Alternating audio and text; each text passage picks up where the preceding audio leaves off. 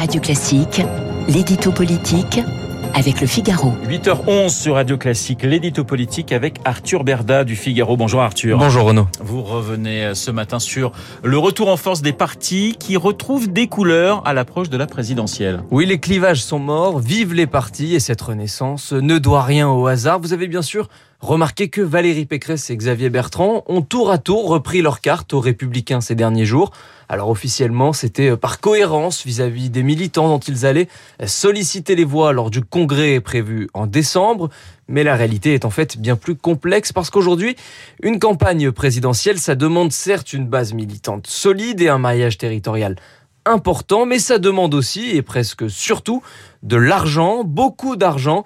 Or, euh, ni Libre, le micro-parti de Valérie Pécresse, ni la Manufacture, celui de Xavier Bertrand, ne permettent de s'offrir le luxe de se priver des finances d'un parti. Arthur, vous dites beaucoup d'argent, c'est-à-dire? Eh bien, le chiffrage habituel, c'est autour d'une quinzaine de millions d'euros, voire plus en cas de qualification au second tour. Alors, on peut certes imaginer que le développement euh, du numérique, couplé à la crise du Covid, vont permettre de réduire un peu les coûts, mais ça ne sera qu'à la marge, d'où ces retours au bercail en cascade auxquels on a assisté euh, ces derniers jours, dont celui euh, d'Anne Hidalgo d'ailleurs.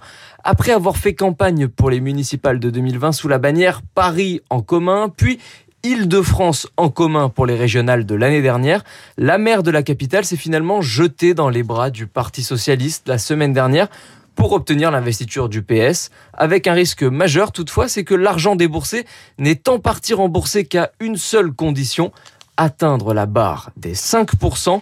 Or, Anne Hidalgo est aujourd'hui testée à 4% dans les sondages, ce qui les place, elle et sa famille politique, en grande difficulté. Et pour les autres, Arthur, comment est-ce que les choses se dessinent? Alors, il y a deux types d'options. Il y a d'abord l'incarnation du candidat et la dynamique qu'il ou elle engrange et qui permet de mener une campagne de dons, de lever des fonds.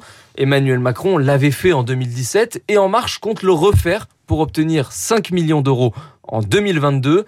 Et il y a ensuite l'option de l'emprunt bancaire à condition d'avoir les fonds propres en garantie. Et là aussi, LREM a prévu d'y recourir à hauteur de 17 millions.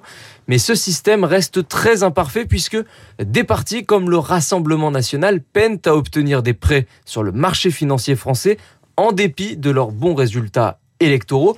D'où euh, l'idée de la fameuse banque de la démocratie promise par François Bayrou, à l'époque garde des Sceaux en début de quinquennat, projet qui a fait long feu et qu'il sera sans doute urgent de remettre sur la table. L'édito politique signé Arthur Berda.